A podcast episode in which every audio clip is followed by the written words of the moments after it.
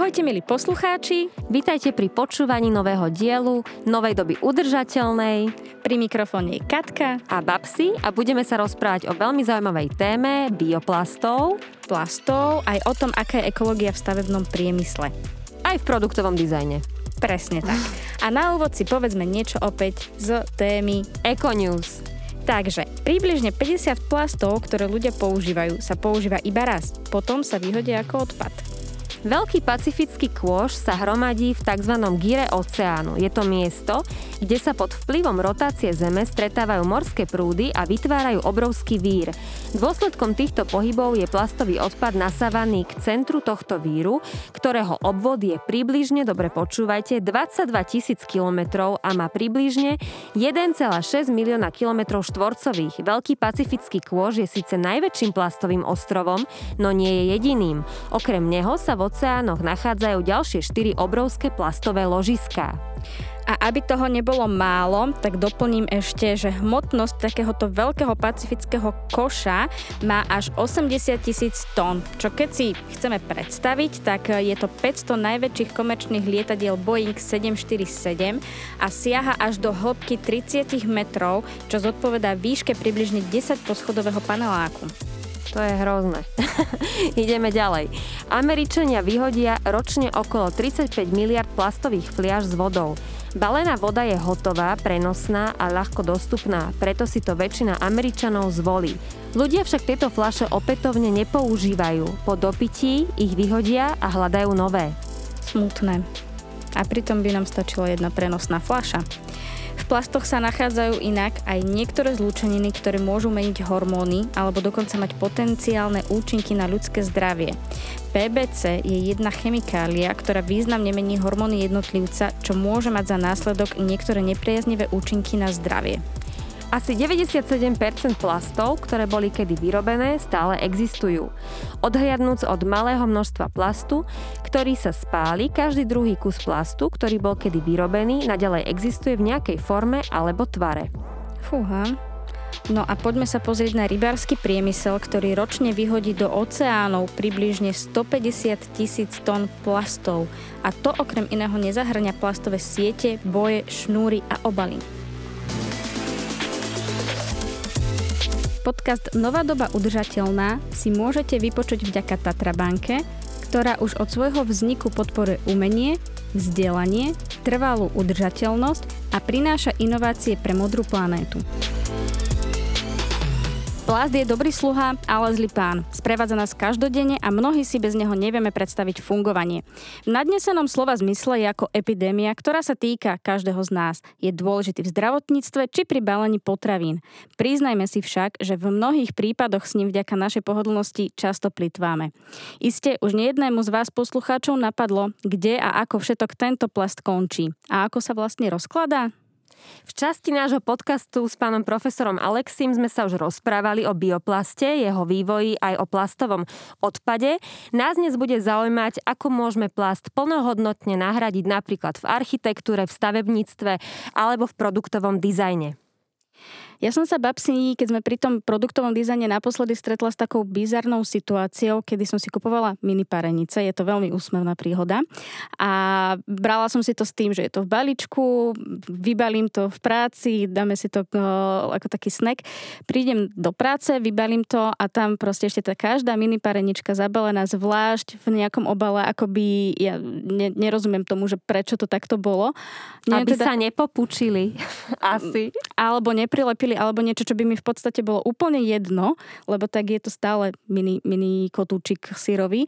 Neviem, stretla si sa ty s niečím takýmto naozaj, že, že úsmevným, alebo že až zaražajúce, ako dokáže byť zabalený produkt?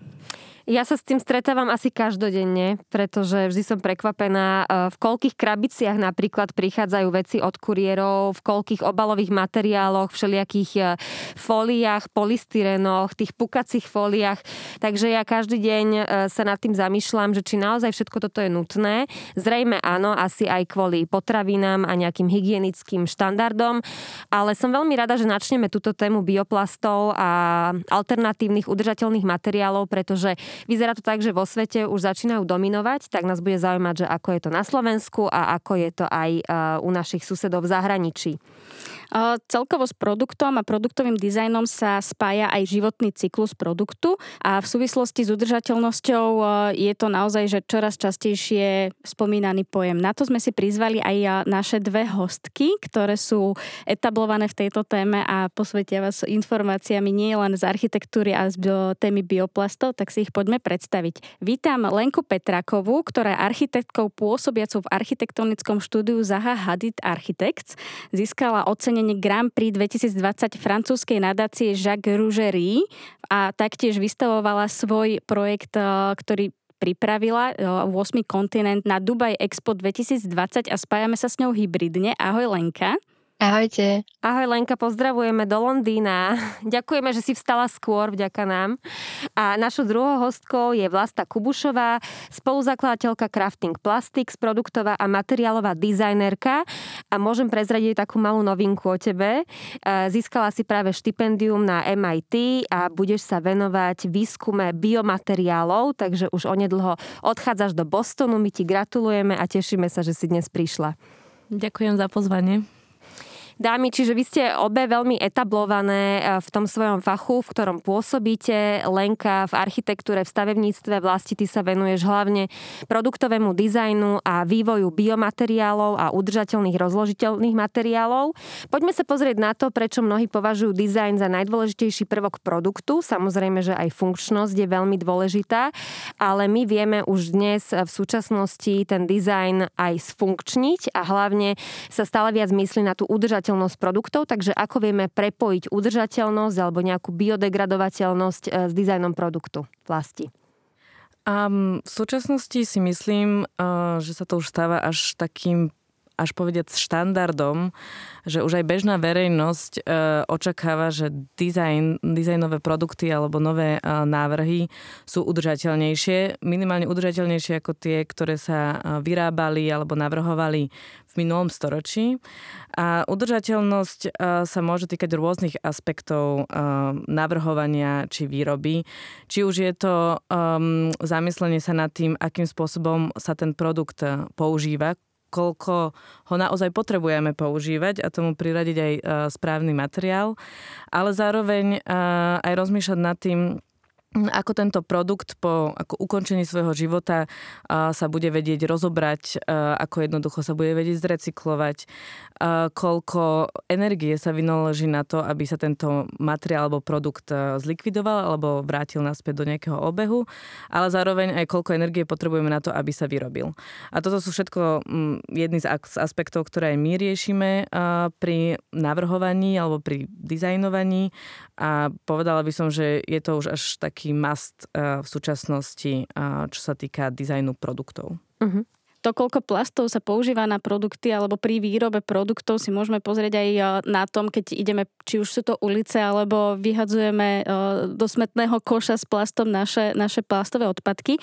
Taký highlight je, že v Tichom oceáne nám e, pláva tzv. 7. kontinent, ktorý nazývame aj Veľký pacifický kontinent a je plný plastového odpadu. Jeho veľkosť je 32 krát väčšia ako Slovensko a 2,5 krát väčšia ako Francúzsko. Prvé odhady o jeho existencii existencii sa objavili už v roku 1988 a prvá správa o naozajstnej alebo teda reálnej existencii tohto ostrova sa dostala na svet až v roku 1997, čo je skoro o dekádu neskôr a objavil ho oceánograf Charles Moore počas svojej plavby do Kalifornie. Ostrov z plastu, ako ho môžeme označovať, sa nachádza teda v Tichom oceáne medzi Kaliforniou a Havajom. Ako sa však zbaviť nielen takýchto plastových ostrovov a tým, čo všetko ako plastový odpad nachádzame, tak eh, prišla s takýmto riešením napríklad aj Lenka, ktorá stojí za návrhom plávajúceho kontinentu, tzv. 8. kontinentu. Je to práve tento projekt, s ktorým si získala mnoho ocenení. Zaujíma nás, čo ťa viedlo k vytvoreniu tohto projektu, pretože je to naozaj niečo vizionárske, je to krásne, je to niečo, čo, čo si vieme zhmotniť a čo si tam môžeme pod tým celým predstaviť a čo, čo ty vidíš za tým svojim 8. kontinentom? Dlhá otázka. A, a keď e, teda začnem tým, že prečo som uh, začala s týmto projektom, um, tak ja si myslím, že my ako architekti alebo dizajneri máme vo všeobecnosti šancu otvárať diskusie, ktoré možno nie sú nejakým spôsobom jednoduché a, a prinášať riešenia na, na tieto zložité diskusie. Jedno z nich je naozaj um, aj všeobecne odpadové hospodárstvo odpadové hospodárstvo nie je téma, asi ktorú by sme každý e, veľmi radi rozoberali pri káve, ale práve cez dizajn máme šancu e, ju vlastne dostať viacej do spoločnosti a prinášať riešenia, skúšať tieto vizionárske riešenia a, a, a hľadať, e, hľadať, či um, sú, sú možné a vieme vlastne cez dizajn a architektúru nejakým spôsobom zlepšiť um, to, čo, čo momentálne robíme. A to si myslím, že sa aj do istej miery podarilo tomuto projektu, za čo som veľmi vďačná, pretože som ho mala naozaj šancu prezentovať na veľa fórach, rozprávať v škole, v školách po celom svete, aj so študentmi malými a, a, a vlastne priniesť toto mnohým generáciám. A podľa mňa je to fantastické, um, že um, ten projekt tým, že on má vlastne akoby také dva rozmery, ale to, keď bude postavený, by mal mať dva rozmery. To jedno je tá edukačná súčasť a to druhé je to fyzické čistenie oceánov, že vlastne to akoby to edukačné o tom zvýšení povedomia, že, že túto časť toho projektu akoby ešte aj predtým, ako je fyzicky postavený. Takže táto súčasť toho projektu sa naplňa. A, čiže bolo to naozaj iba taká nejaká moja pohnutka toho, že vlastne ako architekt eh, chcem sa nejak zaujímať o, o niečo viacej, o inovatívne riešenia a o problémy, ktoré sú globálne a, a vlastne využívať takto tú moju nejakú imagináciu a, a, a, a možnosti vytvárať eh, fyzické dizajny a na, na to, aby som otvárala tieto diskusie. A, Oceány ma vždy fascinovali, pretože je to naozaj neskutočný priestor, kde, ktorý veľmi málo po, poznáme. A hoci na planete Zem viac skúmame vlastne no, akoby space ako, ako oceány. A je to trošku aj škoda a možno na druhej strane dobre, lebo sú tým chránené, že, že vlastne ich natoľko nepoznáme. Ale ako architekt som teda veľmi inšpirovaná aj dynamikou um, životného prostredia a, a telami živočichov a, alebo všeobecne biológiou, materiálmi a, a preto ma toto veľmi zaujalo, a ako, preto ma veľmi zaujímajú oceány a chcela som vlastne sa venovať im a nachádzať riešenie pre ne. Uh-huh. Leni, to je veľmi zaujímavé, o čom hovoríš. Mňa by ešte e, zaujímalo, že ako tento tvoj projekt 8. kontinent bude fungovať v praxi ak sa teda dočkame v blízkej budúcnosti jeho realizácie, tak nám ho trošku bližšie predstav, že na akých princípoch by mal fungovať a ako bude zbierať ten samotný odpad plastový z oceánov, ako bude levitovať na hladine. Tak keby som ho teraz mala nejak tak opísať bez obrázku, uh, tak uh, v podstate ide keby o nejakú stavbu, ktorú si môžeme predstaviť ako keby loď. V podstate je to plávajúce teleso na vode. Z diálky mnohým ľuďom ten môj dizajn pripomína akýsi kvet. A tento objekt sa skladá z piatich častí. Um, tá prvá časť je vlastne bariéra, ktorá sa akýmsi spôsobom rozvíja do dĺžky. Um, táto bariéra v podstate pomáha uh, navigovať odpad uh, smerom do tej centrálnej časti, kde je tento odpad zbieraný toto sa deje vlastne aj vďaka vodným prúdom a vetru, pretože ten objekt sa musí potáčať a, a tak ďalej. Tam boli rôzne štúdie na to, čo je na optimalizovanie toho zberu. Čiže to je prvá časť. Druhá časť je centrálna časť, kde je voda vsakovaná. A tá, tento zberač a v tomto zberači je tá voda filtrovaná cez rôzne filtre.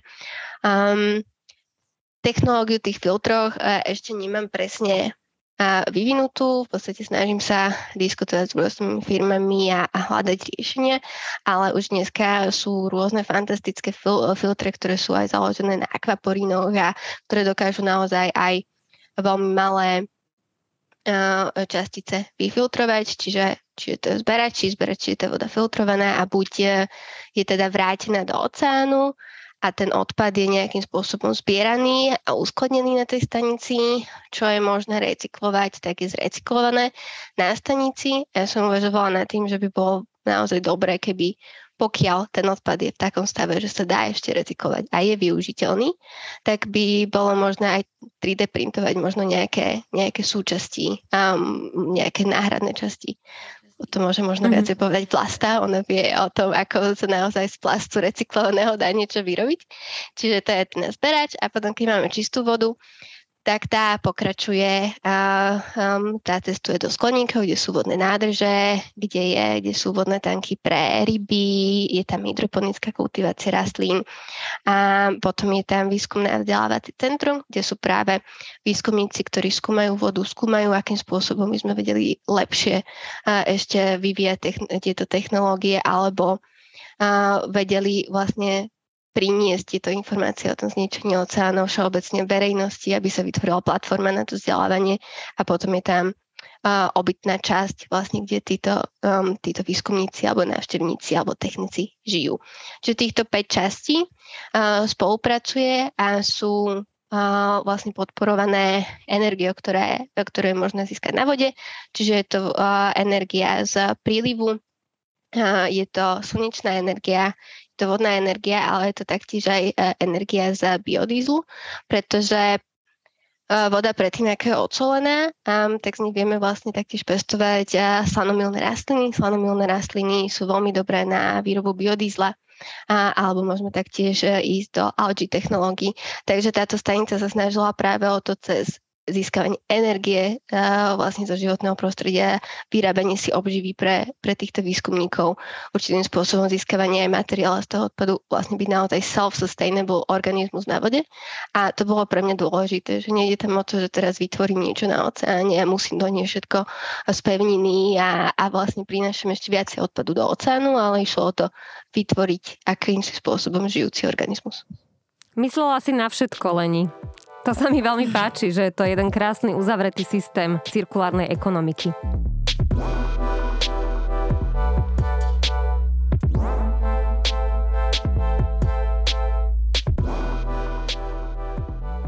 Keď sme teda pri tých plastoch, ako si naznačila Lenka, eh, k recyklácii, tak eh, častou alternatívou voči bežným konvenčným eh, plastom počujeme odpoveď bioplast. Vlasti, povedz nám, ako takýto bioplast vôbec vzniká, čo si môžeme pod ním predstaviť a z čoho ho môžeme vôbec vytvoriť? Um, tak bioplasty uh, sú v súčasnosti názov alebo slovo, pod ktorým sa už dá predstaviť e, rôzne veľa vecí. Ale hlavná idea bioplastov vznikla ešte na začiatku minulého storočia a v podstate bola e, o tom nájsť prírodné materiály, z ktoré sa dajú vyrábať e, plasty alebo termoplasty, tak ako ich poznáme, čiže hmoty, ktoré sa dajú formovať uh, teplom.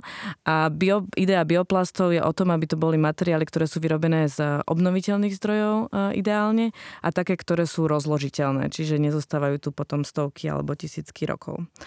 A bioplast môže mať rôzny základ. Uh, môžu to byť um, či už škroby alebo cukry. Môžu to byť, keď si predstavíme konkrétne rastliny, tak e, je to od kukurice cez cukrovú trstinu, zemiaky a tak ďalej. Ale v súčasnosti sa ten vývoj bioplastov posúva ešte ďalej a začínajú sa vyrábať tieto materiály aj napríklad z rôznych proteínov alebo aj z mycelia. Čiže ten základ tých bioplastov je rôzny. A dôležité je, že sa snaží ako keby prispôsobiť tým materiálom, ktoré poznáme, čiže plastom, ktoré sa v súčasnosti vyrábajú z ropy, tak aby sme vedeli čo najväčšiu ich časť nahradiť čo samozrejme není úplne 100% možné, ale niektoré bioplasty už sú naozaj tak kvalit- kvalitovo e, ďaleko, že dokážu plnohodnotne nahradiť niektoré typy produktov. To potom, ako tento bioplast skončí a kde skončí, záleží tiež od toho, ako je vyrobený a z čoho je vyrobený a či sa rozkladá napríklad v industriálnom alebo domácom komposte. Mm-hmm. Lebo plast, keď si to zoberieme, tak stretávame sa s ním denne aj v podstate všetko, čo chytíme do ruky od počítača, telefónu, cez automobil, obsahuje v sebe plasty. Tak e, dá sa brať e, bioplast ako reálna možnosť na použitie napríklad aj v automobile, pretože to, že budeme jazdiť elektrickým autom, ktoré jazdí na zelenú energiu, je super, ale čo keď je presne vyrobené z takýchto materiálov, ktoré nevieme následne možno ani zrecyklovať? A nie je to úplne pravda, že sa nedajú tieto materiály zrecyklovať. Niektoré bioplasty už majú také vlastnosti, že sa v budúcnosti aj budú dať pravdepodobne zrecyklovať e, s normálnym klasickým plastom. Momentálne to však ešte nie je, ani infraštruktúra nie je ešte tak nastavená. Ale čo sa týka napríklad um, automotive industry, tam sa momentálne veľa snažia nasadiť bioplasty hlavne do interiérov. Čiže to je taký ako keby prvý krok. Uh, aj preto pretože ten materiál není až taký námahaný, ako keď je vystavený rôznym externým podmienkam. Ale bioplasty ako také um, hlavne ich kompozity sa už e, snažia aplikovať aj napríklad do exteriérov aut, ale to znamená, že tieto materiály majú, dajme tomu, časti prírodný charakter, ale je potrebné ich jednoducho zmiešať s niečím, čo bude mať tú trvácnosť, ktorú vyžadujeme od materiálu, ktorý je použitý napríklad na kapotu auta alebo na niečo podobné. Čiže inými slovami potrebujeme bioplasty niečím zakonzervovať, aby vydržali aj v tých externých podmienkach? Nie, možno nie úplne zakonzervovať, ale skôr ich ako keby uh, zmiešať uh, s nejakým iným mm. materiálom, ktorý pomôže tomu bioplastu zachovať tú kvalitu, ktorú mm-hmm. ten mhm. materiál potrebuje, alebo ten produkt potrebuje uh, mať a vydržať. Ale ešte by som teda doplnila, že v súčasnosti sa veľa hovorí o tom, alebo ľudia dúfajú, že prídu bioplasty a naozaj nahradia všetky plasty tak, ako ich poznáme. Jednak kvôli tomu, že tá životnosť týchto nových materiálov, tým, že majú aj ten prírodný charakter, aspoň väčšina z nich, um, sa nedá porovnať s tými materiálmi, ktoré sme používali posledných 50 rokov, lebo tie naozaj boli vytvorené tak, aby tu boli s nami niekoľko generácií. Ale druhá vec je aj, uh, že keď si predstavíme celkovú objem produkcie ročných plastov ako takých, čo sa odhaduje okolo 380 miliónov tón a v tak v súčasnosti na porovnanie bioplasty, ktoré sú úplne z obnoviteľných zdrojov, tá výroba, kapacita tej výroby v súčasnosti je okolo 2 miliónov. Čiže mm-hmm. to je mhm. menej ako 1%. A samozrejme, že záleží aj od, od dopytu a o to, ako sa nastaví v budúcnosti legislatíva, aby sa takéto projekty viac rozvíjali, ale zatiaľ je to stále malé množstvo malé množstvo a keď si predstavíme, koľko cukrovej trstiny by sme museli dopestovať alebo e, iných zdrojov, tak asi by to ani nebolo potom úplne efektívne, nie? Že nemali by sme potom čo jesť, lebo všetko by išlo do výroby bioplastov. Toto ale, toto je samozrejme problém, eh, o ktorom sa teraz veľa hovorí, že je to jedna z nevýhod tých bioplastov, aspoň tých bioplastov, ktoré naozaj majú pôvod eh, v tých rastlinách alebo môžu byť nejakým súperom eh, toho food priemyslu. Ale na druhej strane ten vývoj tak pokročil len za posledných 5 až 10 rokov, že teraz už bude možné vyrábať tie bioplasty z, z rastlín alebo z odpadov ktoré nepotrebujeme na novo pestovať, mm. alebo jednoducho nebudú superiť s tým, čo by sme mali v budúcnosti jesť každý bioplast sa takisto ako keby, teda respektíve tie, ktoré majú nejakú performance, že by mali niečo vydržať alebo správať sa nejakým spôsobom kvalitnejšie, aby naozaj použiteľný v tých produktoch, sa väčšinou, je to väčšinou zmixovanie rôznych biopolymerov samotných. Čiže niektoré sa dajú napríklad nahradiť tým základným zdrojom z nejakého či už food wasteu alebo iného typu odpadov, ktoré vznikajú kdekoľvek, hej, že či už je to odpad napríklad aj ako keby morské riasy, ktoré potom niek- niekde iba nájdeme na, na pobreží, alebo sú to materiály, ktoré vznikajú v, v laboratóriu a jednoducho sú iba ako keby namnožené. Tam je rôzne, sú tam rôzne možnosti, ktorými sa dá ísť, že tie receptúry potom, ktoré potom spájajú tie materiály a hľadajú to optimálne riešenie, že to je v podstate ako keby to kúzlo, ktoré potom prinesie materiál s kvalitou, aký potrebujeme. K tým receptúram sa ešte dostaneme, aj k nejakým domácim receptom, ako si bioplast vieme vyrobiť, možno aj s deťmi ako nejakú fan aktivitu.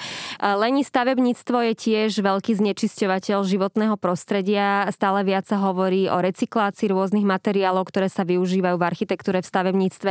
Aký je teraz celosvetový trend, ako to vyzerá s využitím napríklad bioplastov alebo iných inovatívnych materiálov? Tak, e, čo sa týka bioplastov, tak myslím si, že tam je to skôr ešte stále na tej mierke toho výskumu a hoci sú mnohé univerzity, ako je Univerzita v Stuttgarte alebo MIT, kde Nery Oxman vlastne študuje nové technológie, tak tie budovy, ktoré oni robia, ale tie objekty sú skôr na mierkach pavilónov, čiže, čiže to nie je ešte akoby veľká budova. Um, takže začína sa to e, študovať, začína sa to používať, ale čo je pre mňa e, také celkom zaujímavé, keď hovoríme o tom, e, o tých materiáloch, tak je vlastne akým spôsobom vieme zmeniť tie materiály, ktoré máme klasicky stavebníctve, čo je napríklad betón. A, a samozrejme, že je veľa rôznych systémov, akým um, zmenšiť obnos cementu napríklad v betóne. Ale jeden výskum, ktorý mňa veľmi zaujímal a a, a ktorý je práve na to recyklovanie, je, že vlastne v architektúre máme často problém s tým, že sa vytvárajú trhliny v betóne a, a treba vlastne obnovať stavby a tak ďalej. Ale cez študovanie prírody vlastne veci došli s tým, že pridávajú nejaké ako keby baktérie do betónu, ktoré sú schopné urobiť biokaltifikáciu. Takže v podstate, keď sa ti vytvorí uh, trhlina a táto baktéria sa prebudí, tak ona vlastne sa má cez tú biokaltifikáciu um, akoby opraviť tú trhlinu. Čiže sú to budovy, ktoré sa vidia samé opravovať. A podľa mňa je to strašne uh, fantastické, že máme túto šancu cez tie nové materiály a, a cez, uh, cez študovanie prírody uh, vlastne obnovovať a, alebo akoby recyklovať a, a regenerovať tie naše stavebné materiály a naše objekty takým spôsobom, o ako sme možno predtým ne, ani si ho nevedeli predstaviť. To je fascinujúce. Absolútne fascinujúce, to mi pripomína tých nanorobotov, ktorých ti vedia potom vpustiť do tela a tie ťa dokážu tiež nejako dať dokopy, prípadne ti zahojiť rany alebo nejaké vnútorné krvácanie a jazvy. Alebo úplne základné, keď e, máš e, napríklad nejakú ranu, tak vytvorí sa ti chrasta, čiže možno, že aj to mohla byť nejaká indícia, ako vytvoriť takéto mikróby, ktoré dokážu opraviť betón a, a trhliny v betóne. Môže byť, lebo keď hovoríme o tej recyklácii, vlastne recyklácia je podľa mňa akýmsi spôsobom už um, taký štandard. Vlastne keď um, sa nejakým spôsobom uh, robí refurbishment budovy alebo teda obnova budovy, tak sa pozeráme na to, ktoré materiály vieme využiť ďalej, aby sme vlastne nielen všetko demolovali, lebo predsa len tá energia, ktorá bola vytvorená na tú stavbu v tom prvom v tej, v tej prvej časti e, tam je, čiže určite karbón a tak ďalej, všetko pozeráme sa na energetický obraz budovy a, a, a vlastne ako s ňou vieme robiť, um, ale pozerať sa na, na to, aké sú nové materiály, ktoré by nám pomohli vlastne zlepšiť a, a, a zmeniť ten spôsob, tak to je podľa mňa fascinujúce. A práve tá možnosť tých nových technológií, či už architekti alebo dizajnéri, vlastne tá naša možnosť ovplyvňovať tie naše dizajny od nanoštruktúr a cez to štúdium tých materiálov a vlastne prispôsobovať tie dizajny tým materiálom, tak podľa mňa to je naozaj tá budúcnosť, a ktorou, ktorou, ktorá sa nám teraz otvára. Ja možno nadviažem na Lenku, že nás um, sa v rámci Crafting Plastic štúdia toho, že vyvíjame rôzne bioplasty hlavne pre produktový dizajn, ktorý už vyzerá, že vydrží to niekoľko rokov, teda nielen to vyzerá, ale aj to vydrží, tak sa nás samozrejme nás oslovujú aj architekti, že či sa to už dá použiť napríklad aj v nejakom stavebníckom priemysle a treba povedať, že ten stavebnícky priemysel je veľmi náročný hej, na rôzne certifikáty, na naozaj tú trvácnosť a kopec vecí, čiže tam ako keby ten, ten nový progres v rámci nových materiálov ide oveľa pomalšie, dajme tomu, ako v nejakých iných, iných sektoroch. Ale to, čo je zaujímavé, tento projekt, čo spomínala Lenka o tých baktériách, že to je vlastne ako keby jeden z projektov, ktoré sa momentálne riešia hlavne na amerických univerzitách, kde som teraz strávila nejaký čas aj počas môjho Fulbrightového štipendium, štipendia, kde sa naozaj venujú využitiu syntetickej biológie v tom, ako sa biomateriály vyvíjajú a ako môžu vlastne biológia naozaj samotná od toho základu, tá fundamentálna veda pomôcť tomu, ako nastaviť ten materiál už od začiatku a dajme tomu pomôcť naprogramovať nejaké vlastnosti, aby sa vedel správať neskôr podľa toho, aké externé podmienky na neho pôsobia. A ja by som v rámci tohto spomínala možno ešte jeden zaujímavý projekt. Práve na MIT budem spolupracovať s jedným profesorom, ktorý v Namíbii začal projekt, ktorý sa volá Hub.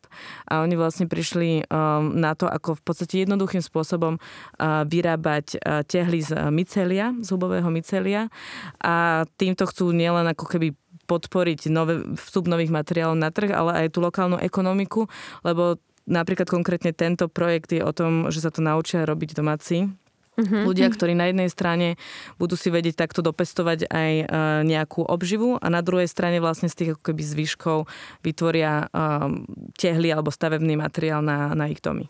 A vzorku tohto materiálu si tuším priniesla aj do Bratislavy, keď ste mali e, v Zičiho galérii takú malú výstavu o bioplastoch. Áno, však. To, bolo, to bola výstava o biomateriáloch v praxi. Toto bola vzorka tiež miceliová, ale um, v produkte e, obkladových e, materiálov protihlukových. Konkrétne ten, túto vzorku tej tehličky možno donesiem, keď sa vrátim z Bostonu teraz. Budeme sa tešiť. Keď sme naspäť pri tých mikróboch a baktériách a maličkých časticiach, mnohokrát sa diskutuje hlavne vo fashion priemysle o tom, že každé oblečenie svojim praním a používaním uvoľňuje nejaké mikročastice, ktoré putujú vzduchom aj vodou. Vedci z Národnej výskumnej rady Talianska a Plimovskej univerzity skúmali štyri rôzne kusy oblečenia, vyrobeného z polyesteru a zisťovali, koľko mikrovlákien sa z nich pri nosení a praní vôbec uvoľňuje uvoľní. Zo šatníka jedného človeka by tým pádom mohlo do životného prostredia ročne preniknúť takmer 300 miliónov polyesterových mikrovláken praním a viac ako 900 miliónov nosením oblečenia, čo sú neuveriteľne veľké čísla. Lenka, keď si navrhovala tento plávajúci kontinent, vrátim sa k nemu, rozmýšľala si alebo zamýšľala si sa aj nad tým, eh, či dokáže alebo budeme vedieť dokázať v budúcnosti pomocou rôznych filtrov zachytiť aj takéto mikročiastočky, ktoré sa nám následne dostávajú do ovzdušia alebo do vody? Um, áno, to, čo som spomínala, v podstate, že, že sa snažím nájsť aj nejakých partnerov na to, aby sme sa pozreli a vyvinuli naozaj tú technológiu um, na to filtrovanie, tak um, tá vízia by bola naozaj, keby sa dalo filtrovať uh, vlastne, keby sa dali filtrovať rôzne mierky tých častíc, teda aj mikročastice, uh, ktoré spomínaš. Um, ako som hovorila, sú už rôzne výskumy. Um, mne sa veľmi páči ten, ktorý vyvíja vlastne filtre na základe akvaporínov a tam ide vlastne o, o filtrovanie, akým spôsobom sa filtruje vlastne v našich bunkách alebo v bunkách teda rôznych organizmov. Podľa mňa to, to je práve aj to, čo sme spomínali pre predtým, že vlastne momentálne ideme do toho, do tých mikro, do tých nanočastíc, do toho programovania tých materiálov, do, toho, do tej úplne inej mierky, ktorú sme si predtým nevedeli predstaviť. Ja nie som úplne expert na tie filtre, takže, takže nemám ešte presne ten filter na, na ten projekt, e, ktorému sa venujem. Ale, ale teda myslím si, že je to možné a je tam tá budúcnosť a je fascinujúce byť architektom alebo dizajnerom v tomto, v tomto čase, kedy máme tieto možnosti.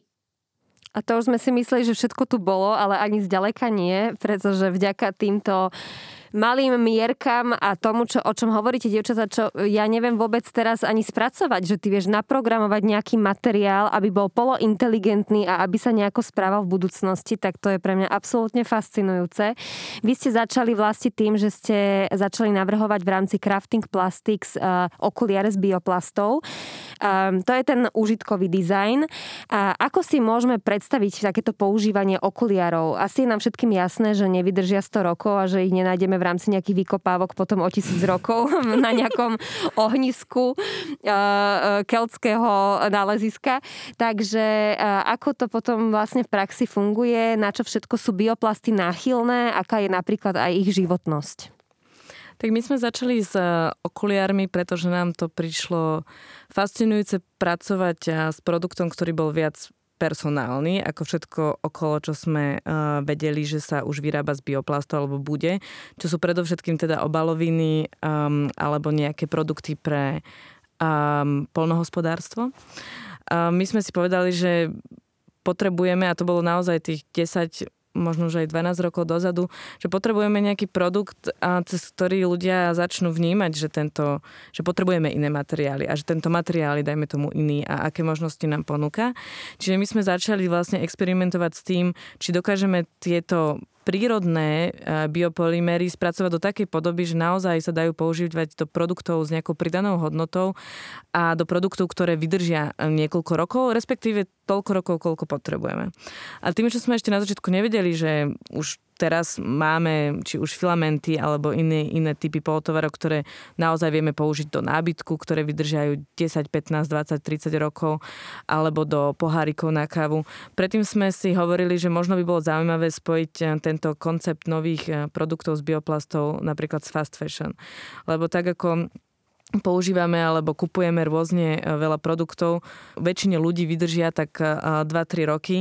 Hovorili sme si, že tak toto je možno ideálny produkt, s ktorým začať. A napriek tomu, že sme si vymysleli, že to bude úplne prechádzka rúžovou záhradou, že to je malý produkt, veľmi jednoduché, a zistili sme, že práve okuliare sú jeden z najnáročnejších produktov mm. na trhu vôbec, pretože potrebujete na ne rôzne veľa certifikátov, potrebujú vydržať rôzne prostredia, a dotýkajú sa kože, a my sa vlastne potíme, vylúčujú sa ďalšie a, a veci, ktorými sa ten materiál vlastne stýka a tak ďalej. Čiže my sme sa na tom naučili strašne veľa a v podstate, um, aj keď na začiatku sme vyrobili pár prototypov teraz doľaďujeme ten materiál pre priemysel ako taký.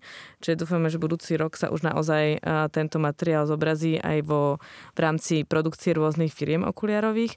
Ale aj tie firmy v podstate rátajú s tým, že potrebujú začať komunikovať tým svojim zákazníkom, že tento produkt jednoducho sa nebude dediť po generácie. A my síce vieme už na základe rôznych testov životnosti predikovať, e, ako bude ten materiál napríklad vyzerať za 10 rokov, keď na neho mm-hmm. bude pôsobiť uh, slnko.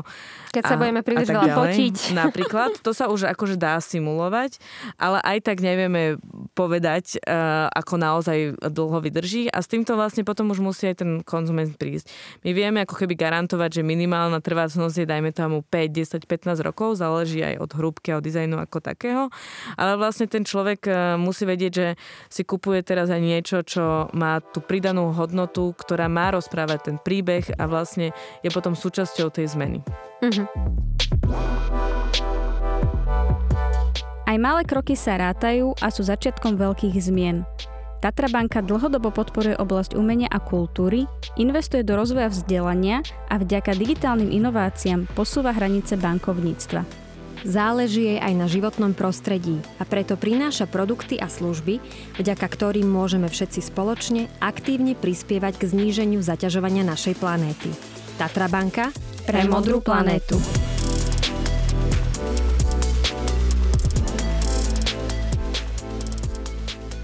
Keď sa vrátime teda k rozložiteľnosti daných produktov, tak eh, bioplasty sú mnohokrát rozložiteľné iba pri nejakých špeciálnych podmienkach. Ehm, v akom štádiu vývoja úplne bezodpadového plastu alebo bioplastu, ktorý sa bude rozkladať iba v bežných podmienkach, ktoré sú nám dostupné, nepotrebujeme žiadne špeciálne prístroje ani, ani chemické ďalšie možno eh, aktivity alebo nejaké podmienky, tak eh, kde sa aktuálne nachádzame vo vývoji takýchto bioplastov?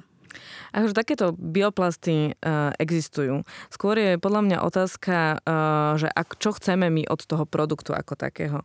Lebo nemôžeme v podstate očakávať, že uh, plast, ktorý vyrobíme, ktorý je kompletne z prírodných a obnoviteľných zdrojov a ktorý chceme zároveň, aby sa rozložil v domácom komposte bez toho, aby sme vlastne my nič preto viac neurobili, že napríklad potom vydrží používanie 100 až 200 krát. Mm-hmm. Čiže pokiaľ sa to týka ako keby tašiek alebo nejakých veľmi ako keby jemných materiálov či igelitov, takéto výskumy, takéto výskumy aj produkty už existuje, existuje aj na trhu.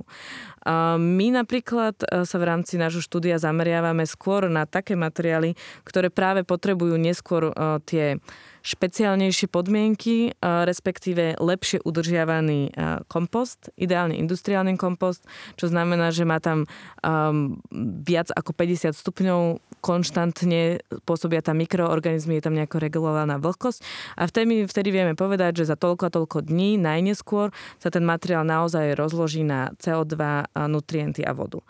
Ale on sa rozloží aj pri nie až tak regulovaných podmienkach, len mu to trvá dlhšie, niekedy až oveľa dlhšie. Čiže uh, tam podľa mňa je oveľa väčší problém, alebo to, čo treba vyriešiť v, nejakom blíz, nejakej blízkej dobe, a že na to neexistuje tá infraštruktúra. Niektoré krajiny, Holandsko alebo Nemecko, tak sa snažia zavádzať nejaké systémy, aby bolo jasné, kam sa materiály, ktoré majú označené ako bioplasty pre industriálny kompost, majú odhodiť. Takéto niečo by sa ideálne malo zaviesť napríklad naprieč Európou, neskôr mm. uh, ideálne aj v celom svete, aby naozaj ľudia vedeli, kam to odhodiť. A tam zatiaľ ešte nie sme, ale speje to tam, preto aj my sa momentálne zameriavame na to, že chceme, aby produkt bol v tom systéme čo najdlhšie. Aby jednoducho to naozaj nebol produkt na jednorazové použitie, ale vedeli ste ho používať 100 krát, 200 krát, 300 krát, umývať v umývačkách riadu a vyhodiť ho, až keď ho naozaj uh, nepotrebujeme to je určite veľká výzva aj v stavebníctve. Jednorázovosť je absolútny postrach stavebníctva, pretože v stavebníctve ide o to, aby sa materiály dali hlavne recyklovať. A aký je teda celosvetový trend, Lenka? Využívajú sa bioplasty už tak aj masovejšie v nejakých veľkých projektoch, na ktorých sa napríklad podielaš aj ty? Alebo aký typ materiálu sa teraz tak um, rozmáha, ktorý uh, nie je úplne, povedzme, náročný na životné prostredie, ale zároveň má aj všetky tie potrebné charakteristiky, aby vydržal poveternostné podmienky napríklad, alebo aby dlhodobo proste fungoval uh, v dobrej kondícii. Ako som spomínala, um, bioplasty v architektúre momentálne sa viacej študujú na tých menších mierkach, ako sú nejaké pavilóny, že neuvidíš momentálne mrakodrap postavený z bioplastov. Bioplasty všeobecne v architektúre nie sú, alebo plasty um, nie sú ten základný materiál, ktorý využívame. Um, ale skôr je to o tom, um, ne, o tej nejakej zmene tých materiálových vlastností, tých uh, materiálov, ktoré momentálne máme. Či to ide o tom naozaj uh, zmenšovanie uh, cementu v rámci betónu. Um, napríklad, čo bolo zaujímavé, um, to už bolo ale pred uh, aj desetimi rokmi asi, um, keď boli olympijské hry v Londýne, um, tak vlastne štadión na plávanie, ktorý je práve od záhady Architects, um, tak tam vlastne vyvinuli betón, ktorý mal už vtedy menšie prísady cementu a, a nechali to vlastne potom rozšíriť a stalo sa to akoby green standardom v rámci celých olympijských hier. Čiže architekti sa snažia aj počas výstavby určitým spôsobom navrhovať alebo zmenšovať ich carbon footprint a, a, a v podstate prichádzať s novými materiálmi, ktoré by boli lepšie pre životné prostredie. Čiže hovoríme, hovoríme skôr o tom, o tom minimalizovaní, lebo nevieme ešte presne zmeniť všetky materiály, ktoré využívame.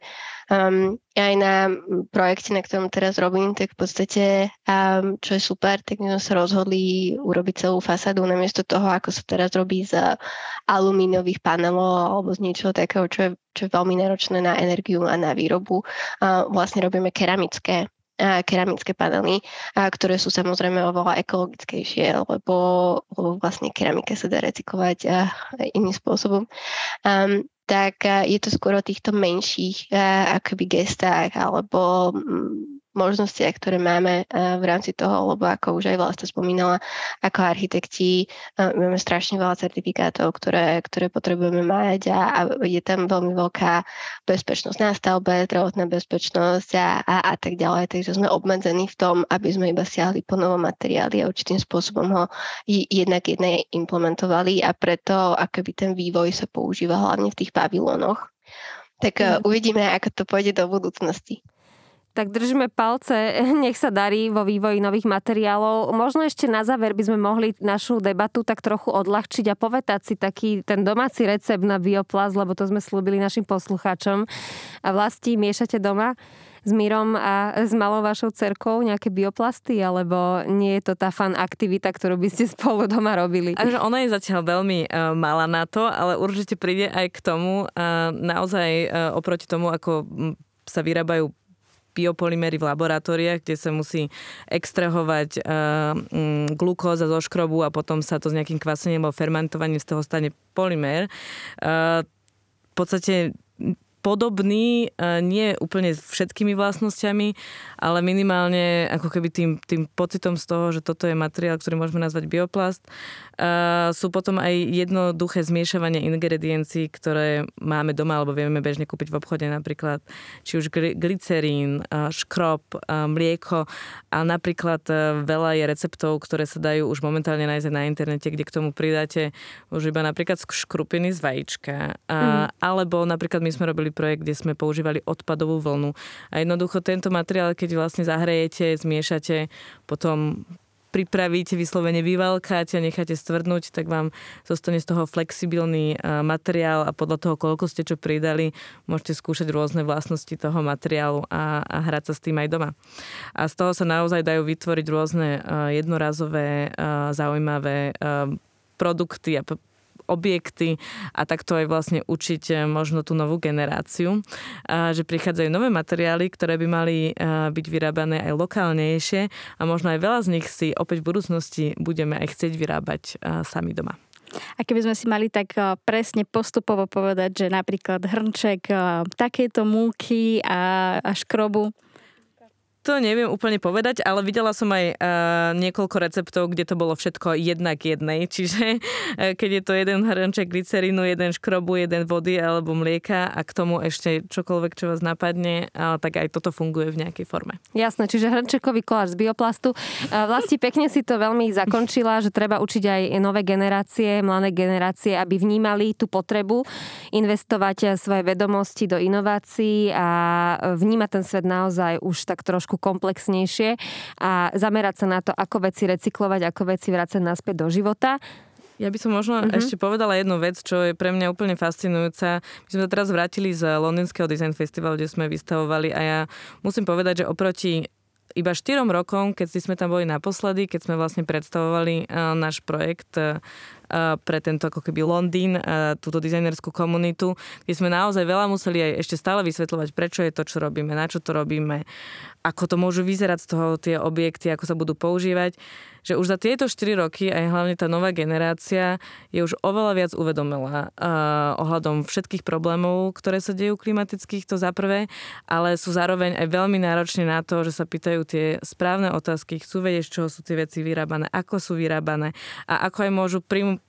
prispieť alebo pomôcť. Že vlastne, že smeruje to dobrým smerom a hlavne táto nová generácia je už naozaj nastavená na to, že ten dizajn musí byť udržateľný.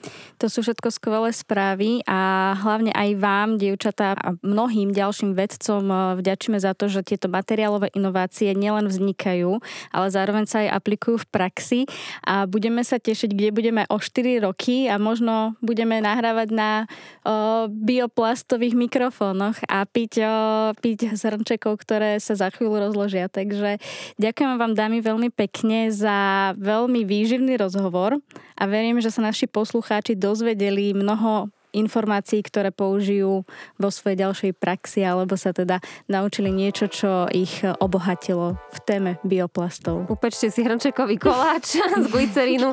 Ďakujeme veľmi pekne, Lenka Vlasta, tešíme sa na ďalšie stretnutie s vami. Ahojte. Ahojte. Ďakujeme, ahojte. ahojte ďakujeme.